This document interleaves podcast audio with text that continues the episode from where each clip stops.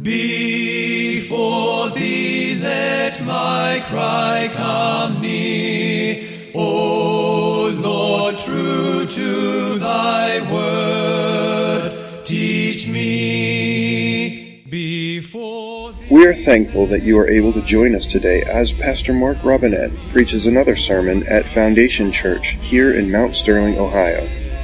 If this message is an encouragement to you, and we pray that it will be, please consider taking the time to go to www.foundationfellowshipchurch.org and let us know. Thank you, and may the Lord richly bless you through His Word. Let my lips thy praise confess.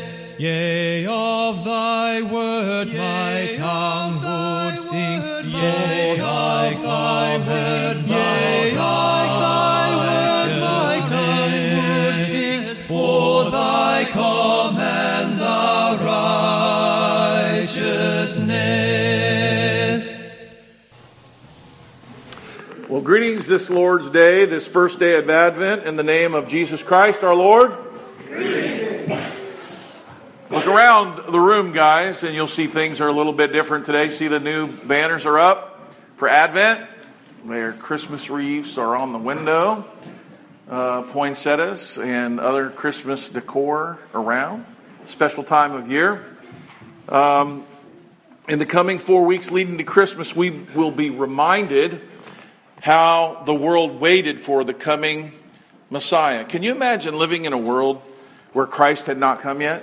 Where there was no hope of salvation, where you were always having to earn and pay for and, and all that for, uh, for perceived forgiveness? In, in uh, each week as we gather, we'll be focusing on a different aspect of the waiting. This year, our focus will be the first week is on hope, which is today. Then we will have faith and we will have joy. The pink candle will represent joy and love. Each week we will light one of the four candles on the wreath, and on Christmas Day, when we gather again, um, we will light the center candle that will represent Christ Himself.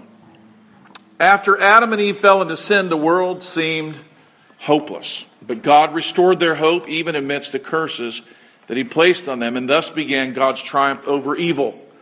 Hope, everybody say hope, hope, was the first light that God lit after the darkness came. That's why we're lighting it first.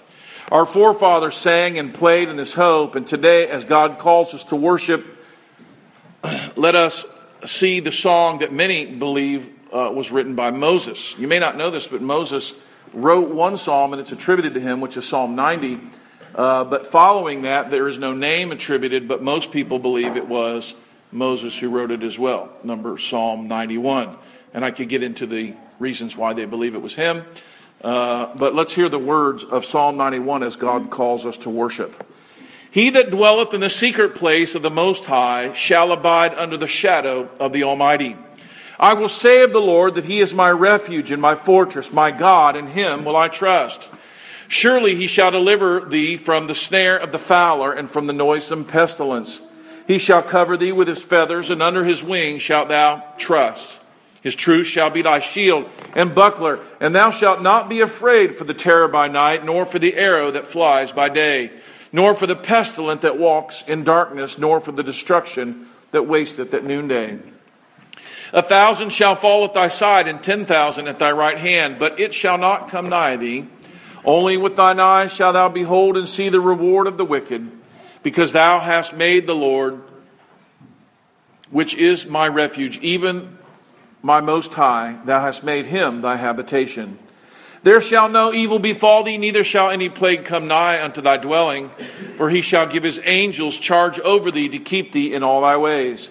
They shall not bear thee up in their hands, lest thou dash thy foot against a stone, and thou shalt tread upon the lion and the adder. The young lion and the dragon shall thou trample under thy feet. Because he hath set his love upon me, therefore will I deliver him. I will set him on high, because he hath known my name. He shall call upon me, and I will answer. I will be with him in trouble. I will deliver him and honor him. With long life will I satisfy him and show him my salvation. Let us pray. Heavenly Father, we love you. We thank you for calling us into your presence once again. What a great honor it is, Lord, that has been bestowed upon us, Lord, who uh, really have within ourselves no honor at all. Lord, you have been merciful to us. Lord, we come into your presence um, grateful for the forgiveness of our sins. We come before you confessing our sins and uh, looking to you to guide us and to lead us, Lord, to speak to our hearts and change us by your words. We pray, Lord God, as we come to your table today, Lord, that you would feed us from heaven. In Christ's name we pray. And all the church said, Amen. Amen.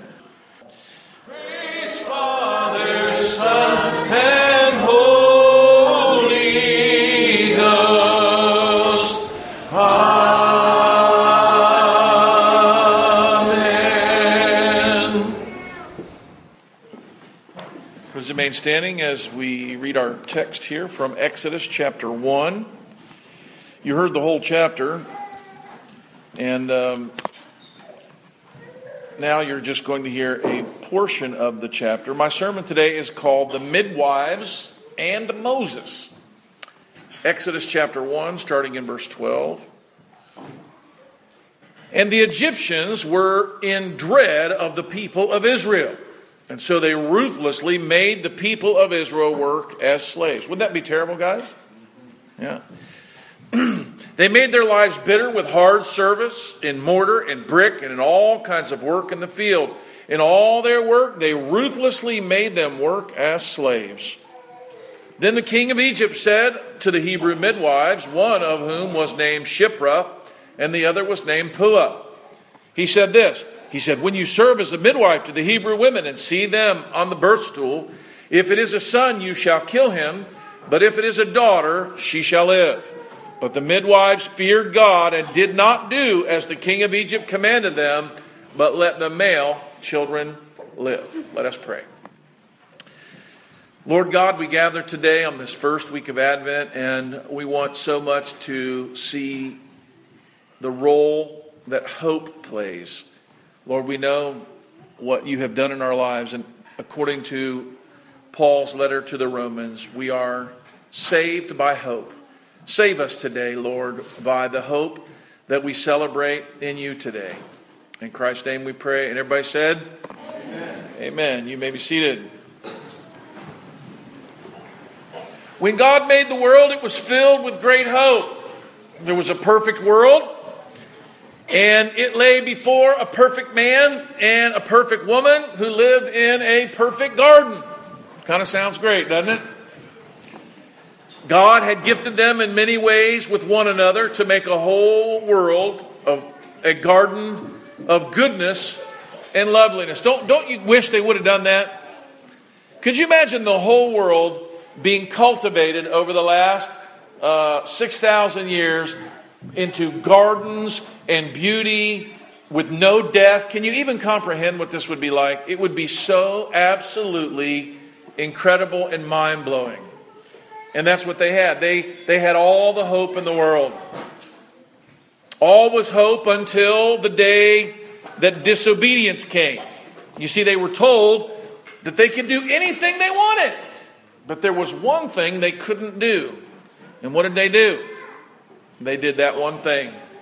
When disobedience and treachery came into the world and Eve was beguiled by the serpent, sin entered into the world and death came as a result of sin. Can you imagine a world without sin and without death? Every one of us here has been touched by sin that has brought shame on our life. It has uh, separated us from our friends and our family and from God. Death has separated us seriously from our family. There are people, um, and I don't mean to make you sad, but I saw a picture on your sister's Facebook page today. We were, today was uh, we were wishing Aunt Julia happy birthday, and I saw a picture of your dad playing Scrabble with your mom. I'm sure you saw it too, and uh, I just thought, man, I love that man, and I I miss him, and that's what death does. Death separates us from our loved ones. We until we get to heaven, honey, we won't get to be with them anymore, and that's a sad deal. But this happened because of sin and disobedience. There is no doubt cast out of the garden, standing in the shame of their sins, covered by the bloody garments of sacrifice, that the hope filled world became rather hopeless. Can you imagine the darkness of that day? Can you imagine? It, it, it would be like, you know, your whole life was said and all the glorious things that you were going to do, and you hadn't pictured it all, but now it can't be.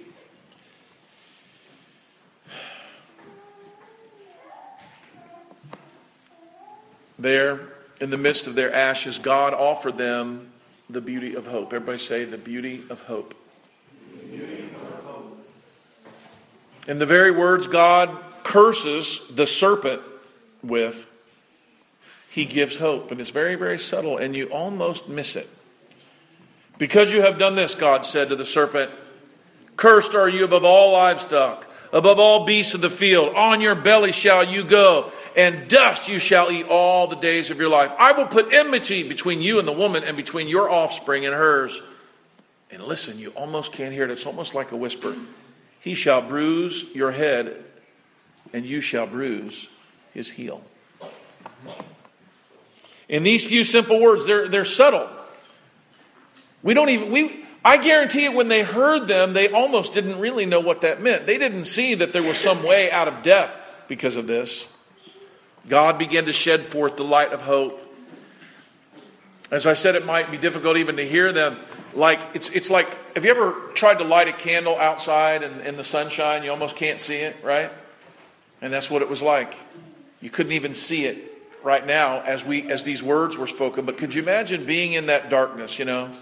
Imagine losing a loved one and somebody says, Well, you know, they're lost and they'll never come back, but then they go, But you never know then you go, well, you mean there's hope? You mean there's there's there's there's possibly a way?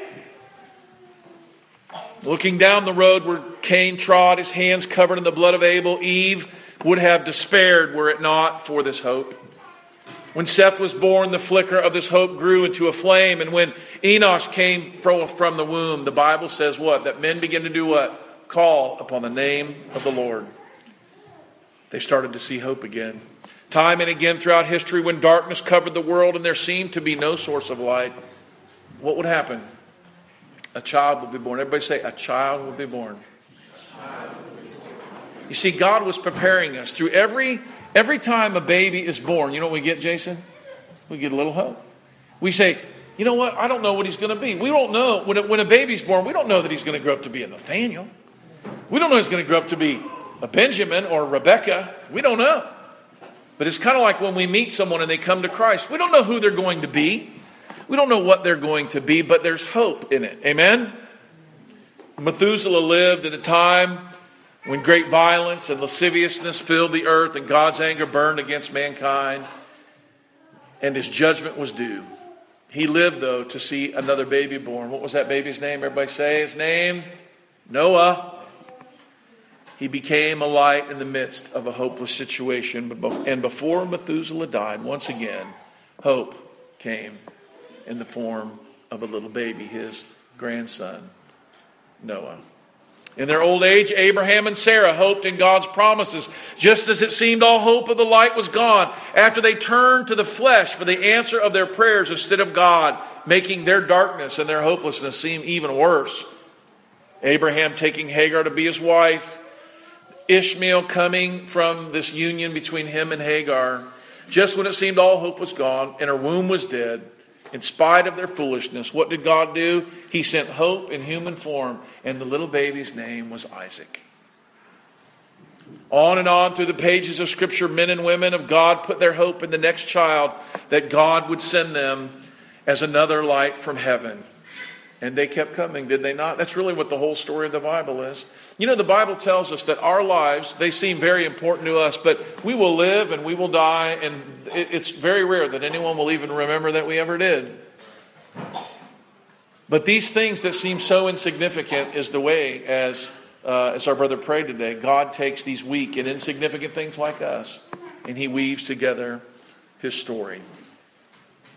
A glorious type of Christ Israel was to Israel's son came into the world named Joseph, and uh, he, a type of Christ too good for the brothers he was given, suffering so they might live, going into Egypt ahead of them to prepare the way for their salvation. And here in our text, another of these great stories, so dark, so desperate, yet the darkness of the hour sets the stage for the light to shine bright. Honestly, when I started studying for my sermon, I had intended to just talk about Moses, but I saw something in this that was interesting and uh, exciting for me, and I hope, I hope, brings you some hope. Do you know God uses women? Everybody say God uses women.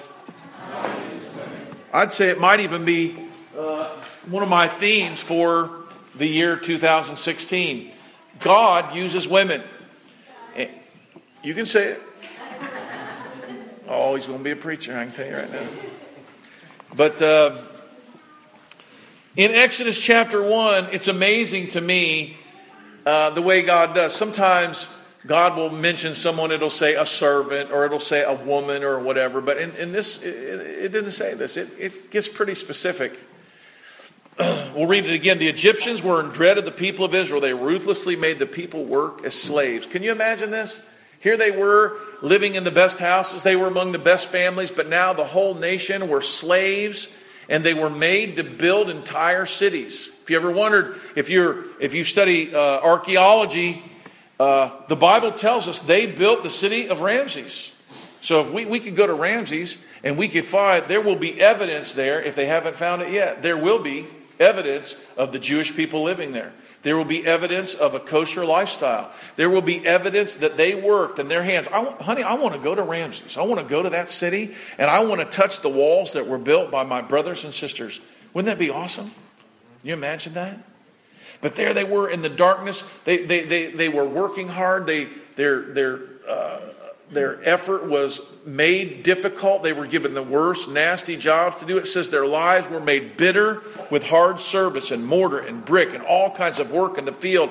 In all their work, they ruthlessly made them work as slaves.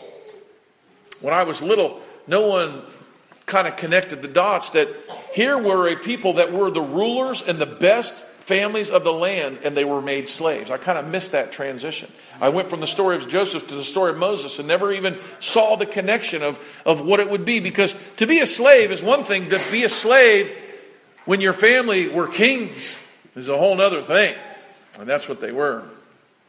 It says, Then the king of Egypt said to the Hebrew midwives, one of whom was named Shiphrah. Everybody say Shipra. Shiphrah. And the other name Puah.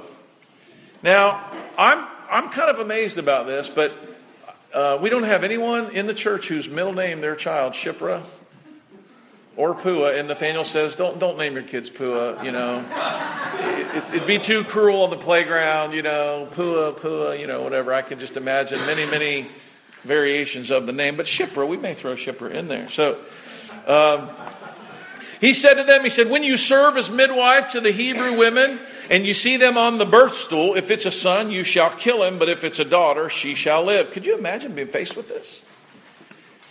But, everybody say, but, the midwives feared God.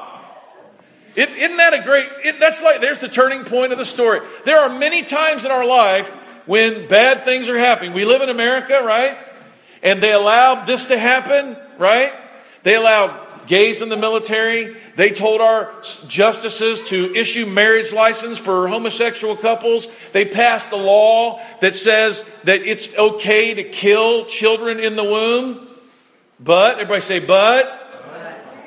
The midwives feared God. You see, that's where the story takes its turn. There have been many times in history where they build a statue and they are going to bow down to it, right? Everyone bows down to it, but everybody say, but Daniel feared God.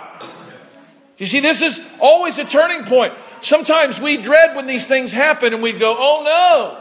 And what we should be saying is, but I fear God. You see, those situations bring out an opportunity for God's glory to be seen. Anyone who does this is going to be thrown in the lion's den. but Daniel wasn't afraid of lions, right? Anyone who doesn't do this is going to be thrown in the fiery furnace. And the Shadrach, Meshach, and Abednego, but, everybody say, but. They didn't fear the fiery furnace, right? If none of those things happened, we wouldn't know the story of Daniel. We wouldn't know the story of Shadrach, Meshach, and Abednego. We wouldn't know the story of the Hebrew midwives. But they feared God. Consider these Hebrew midwives, one of whom was named Shiphrah, the other Puah. Unlikely figures, one might think, but as we have learned, it doesn't take extraordinary men and women to do great things for God. God is always the hero of every story. And here, though in our text, these women were not merely mentioned and summed up by the title midwife, they were named Shiphrah and Puah. Some estimate that the Israelites had grown to a population of more than a million. Some people say even three to five million. Can you imagine the birth rate? We've had six babies this year in our little tiny church. Can you imagine what it would be like in a church of three million? Can you see why that the Pharaoh was getting a little bit scared? Pharaoh was like, "Whoa, we, we got to do something. There's going to be more of them than us." You see, they were all sophisticated, and they were they all planned their families, and and they didn't have a big string of children. And no, no, no. This, they, they, hey, what's going on here with these Israelites?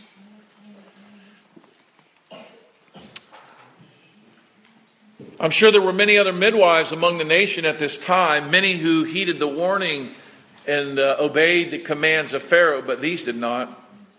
And this is not the first time that God uses midwives in Scripture. I don't know if you know, if you remember this, but in Genesis 35, Jacob, his wife Rachel, is travailing in birth.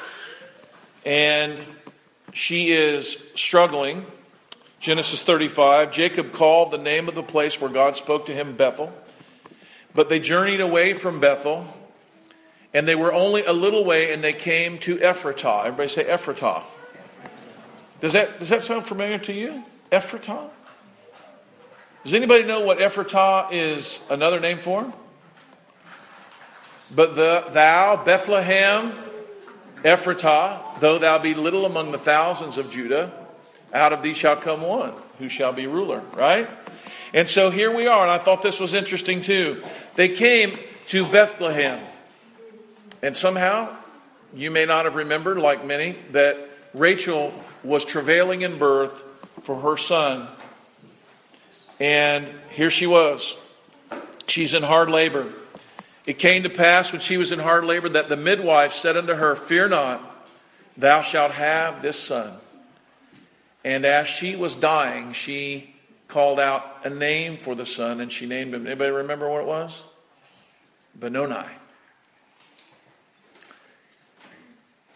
And as her soul was departing, it says in verse 18, and she died, she called his name Benoni, but his father instead called him Benjamin. And Rachel died and was buried in the way to Ephratah, which is Bethlehem. So there, that midwife was there at that time of great sorrow for Jacob as his wife Rachel died. She's a type of the church, and that's a whole other sermon we could even do, but here she is in Bethlehem, dying in the place where Jesus would be born. A few chapters later, chapters later, the birth of Pharez and Zerah. They were the twin sons of Tamar. Uh, in Genesis 38, it came to pass at the time of travail that behold, twins were in her womb. And it came to pass when she travailed that one put out his hand, and the midwife took it and bound his hand with a scarlet thread, saying, This came out first.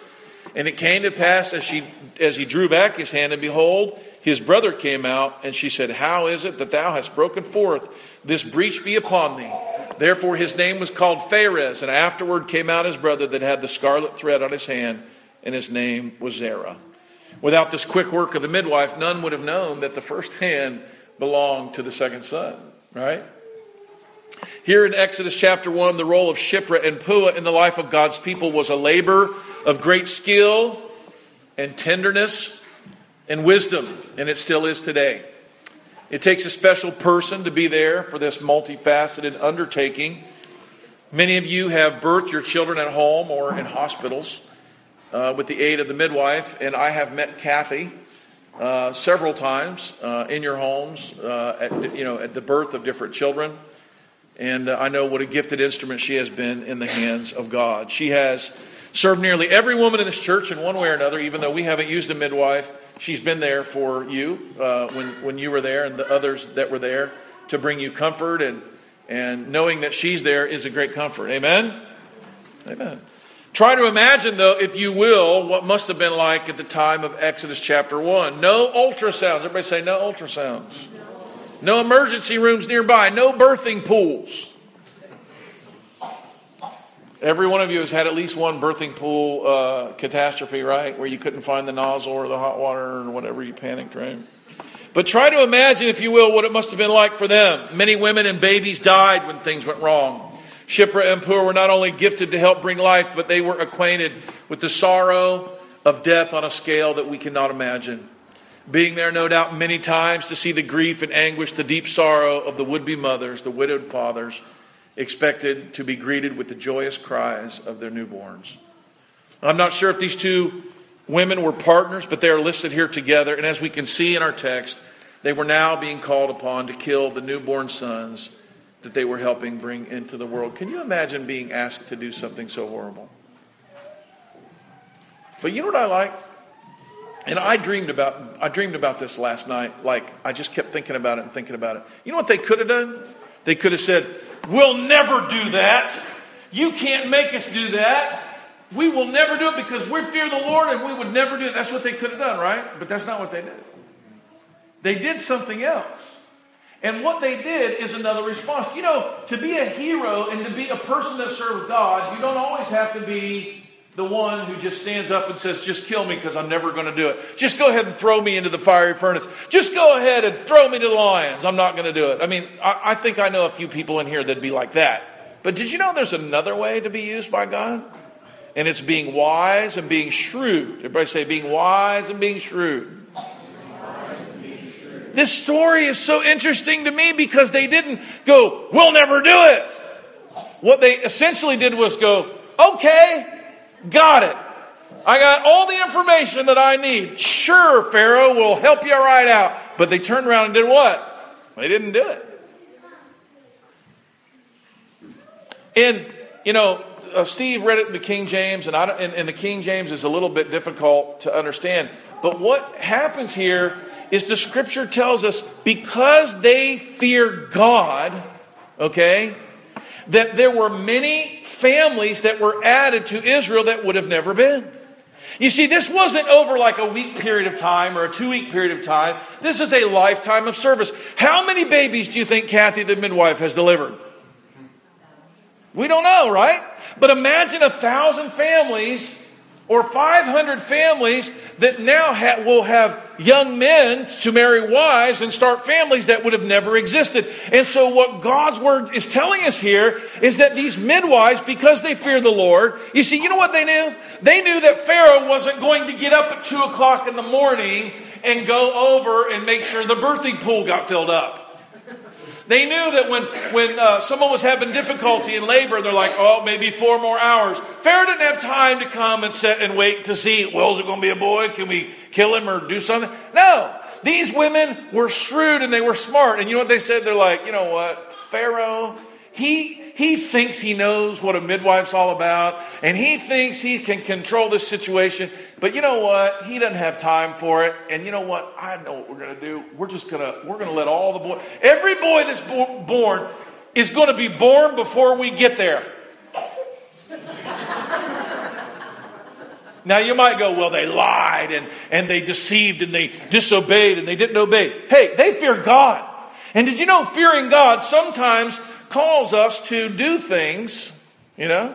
I'm thinking of the people, and I'm not against all these people that won't bake cake for, for gay weddings or, or won't do this. I'm not against them, but I just, as I was dreaming about this last night, I was thinking, what if, what if their oven broke the day before? Or what if they ran out of flour? Or what if while they were carrying their cake they made for the, the gay wedding, what if they just dropped it every time?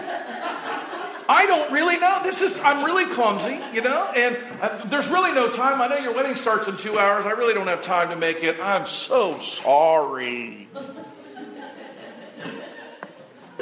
Do you think you, think you could file suit against them for tripping and dropping their cake? But do you know, a lot of accidents happen in the bakery, right? Right? I know I'm a little bit crazy, but there is a shrewdness, there is a, uh, a wisdom and that, that, that is courageous that you know what it does? When you hear about this, what does it do in your heart? Everybody say, it gives you hope. Right? You may be, we may be at a time when they pass all these laws and regulations and you might go, oh, I'm terrified. Our, our pastor, you know, is going to go to jail or they're going to try to make us do this or they're going Did you know we can be smart? We can be shrewd. And God can give us wisdom like this. And you might go, well, I don't know. I don't know how right it is to be shrewd. And folks, they called him in. They called him in on this. The king of Egypt said, hey, uh, what's going on here? Now, I know that uh, there's all these little babies born everywhere. And, and, and we're not really no. And they said, well, the Hebrew women are not like the Egyptian women, for they are vigorous and they give birth before the midwives comes. You know what the next verse says? So God dealt well with the midwives. Why? Because they weren't brave as Daniel and Shadrach, Meshach, and Abednego? Or because they were shrewd and they feared God and there was another way of serving God? Amen. You see, the midwives lied to save the lives of little boys, but it was a good and righteous thing to do. We know this because God blessed their work. The people multiplied, they grew very strong, and because the midwives feared God, He gave, it says He gave them families. That's the way it reads in the King James. But what, what it, if, you, if you read it, it's not that He gave the midwives families, it's that He gave families to the people of Israel, and they grew and they multiplied. Isn't that kind of cool? You know, God can use you children. You, you may seem little, and you may say, well, I, you know, I'm going to do this. You know, I'm going to be uh, doing hair, or I'm going to be, uh, you know, doing farming, or I'm going to be working in the deferred compensation program. And you might say, how can I be used of God? You can be used of God in everything that you do, whether you're a woman or a man whether you're insignificant. You see, midwives are never, they're not thought of by too many people as being the most important people. I mean, if you meet someone and you say, I'm a doctor, what does everybody do? They kind of stand up straight, wow, he's a doctor. But if someone says, I'm a midwife, people might go, oh, okay, yeah, they, they're into witchcraft, something like that. People don't, what is that? I'm into midwifery. Oh, okay, you, you must just like babies, right? But that is, that is like the body of Christ, the Bible says, has parts, and some of them are more comely than others. And I'll tell you one part of the body of Christ that, that may not seem comely to get up in the middle of the night and to go sit with women and to hold their hand and to be with them through pain and anguish and, and difficulty. Aren't you glad that Kathy was there with you? Yeah. And in that situation, you needed someone who could make a decision, and you needed someone who could bring calmness. I remember, uh, I remember Dr. Friday bringing calm to us in that moment that we needed it. Because the midwives fear God, Israel was filled with little boys who took wives. They made families. The work of these two women changed their world, their little part of the world obscure and unheralded as it was, God trumpeted for all of us to observe. Their courage brought hope to Israel, and their courage and shrewdness caused Pharaoh to order this. Verse 22 Pharaoh charged all the people, saying, Every son that is born you shall cast into the river, but every daughter you shall save alive. Now, I got to reading that, Jeff, and you know something occurred to me. The courage and wisdom of Shiphrah and Puah inspired the mother of Moses. She did throw her son into the river, did she not? He just happened to be in a basket. you see how they can obey the law and throw your son into a river, but put him in a basket. And so that's what she did. And not only did she put him in a basket, but she followed the basket around, birth of Moses, Now, a man from the house of Levi went and took a wife of the Levite woman. The woman conceived, bore a son, and when she saw that he was a fine child, she hid him for three months. In which she could hide him no more, she took him from the basket and, and made of bulrushes. She dabbed it with bitumen and pitch. She put the child in it and placed it among the reeds by the river. And his sister stood at a distance to know what would be done of him. Now the daughter of Pharaoh came down to bathe at the river while her young women walked beside the river. She saw the basket among the reeds and sent her servant woman, and she took it. And when she opened it, she saw a child, and behold, the baby was crying. She took pity on him and said, This is one of the Hebrew children. Then his sister said to Pharaoh's daughter, Shall I go and call a nurse from the Hebrew women to nurse the child for you? And Pharaoh's daughter said to her, Go.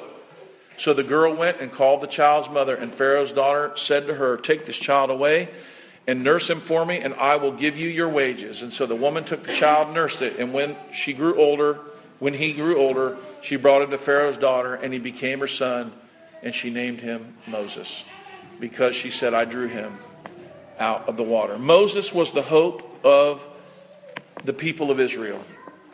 And it's amazing to me how God uses his mother, who is unnamed, he uses his sister, who is who is unnamed, which may may uh, well we don't know exactly which sister it was at this point in the story. And and we know that there were nurses, and then we know that there were Pharaoh's daughter. These are all who? Everybody say women. And all the story surrounded by these women, these nurses that seemed insignificant, this job that seemed insignificant, but it was the hope of Israel. As this great hope filled Israel because of the courage of the midwives, may today it fill our hearts.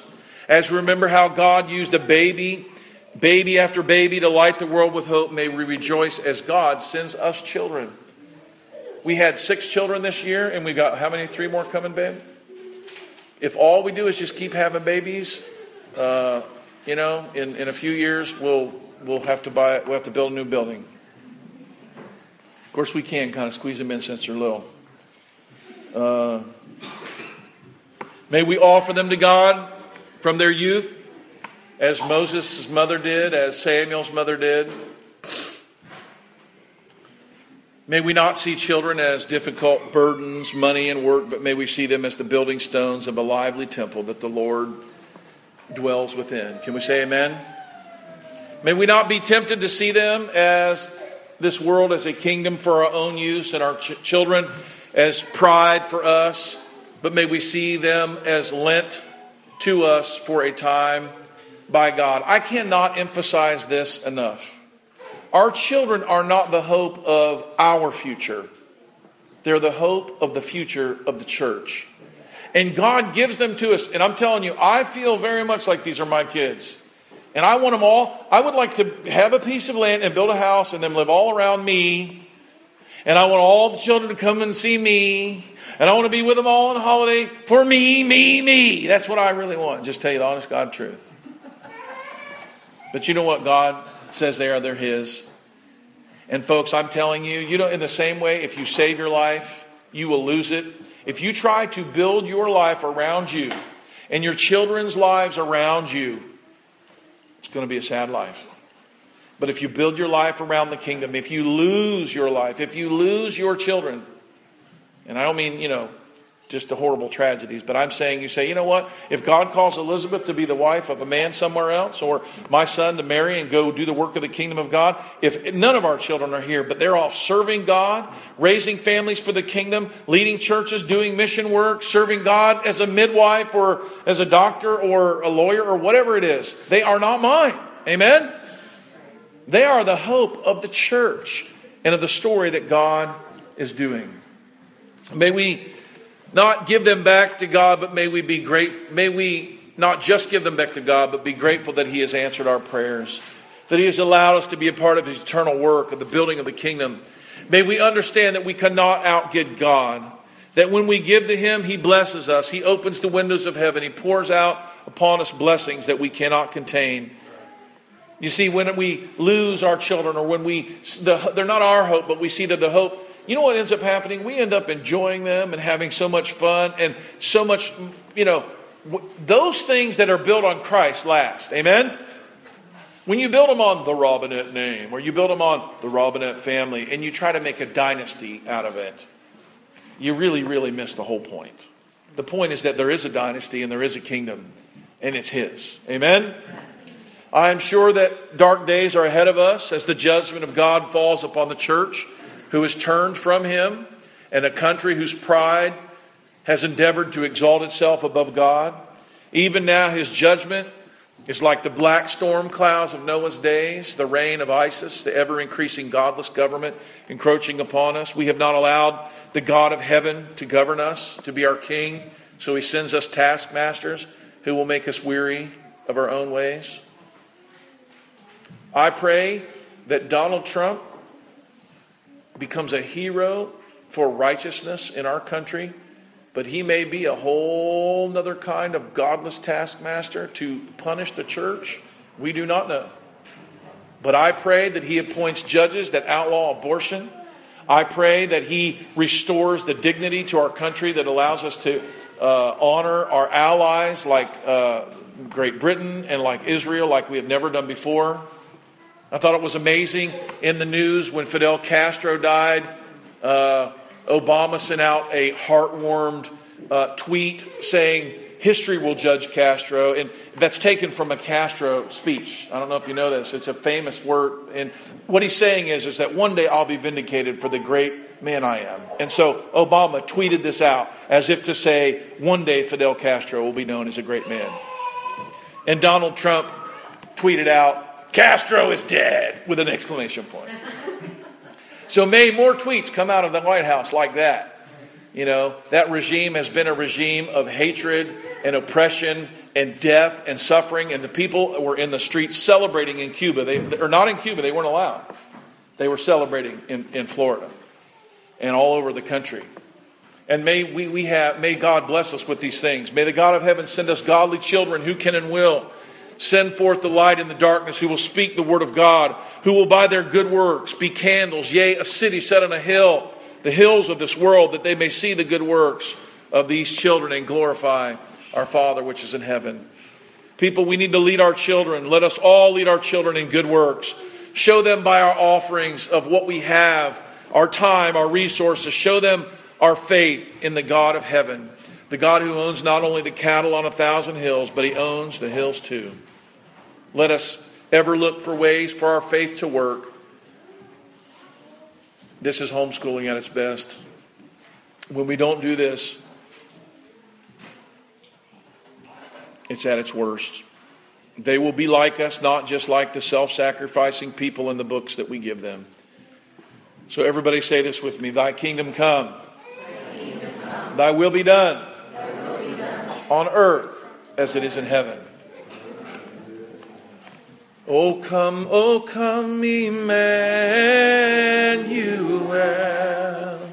and ransom captive Israel that mourns in lonely exile here until the Son of God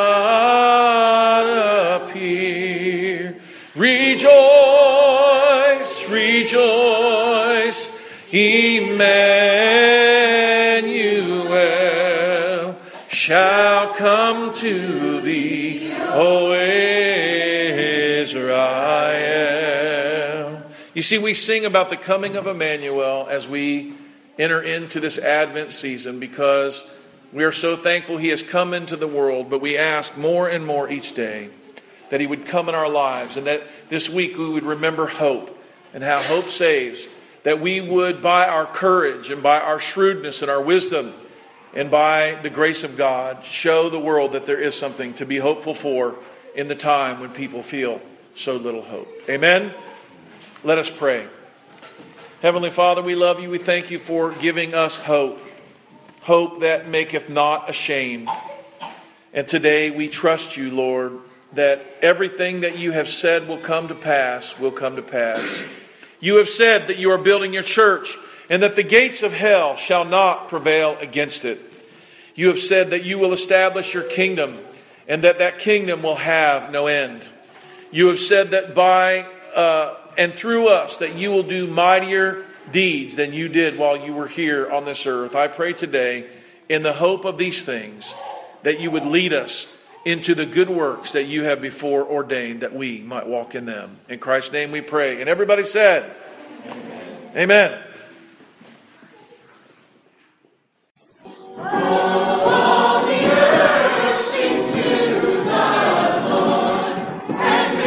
Hello, this is Pastor Mark Robinette of Foundation Church. Thank you for taking the opportunity to listen to our audio sermons. We would love to hear from you if you have any comments, questions, or just to let us know how they served you. Go to our website, www.foundationfellowshipchurch.org, and send us a note. Thank you, and it's a pleasure to serve you.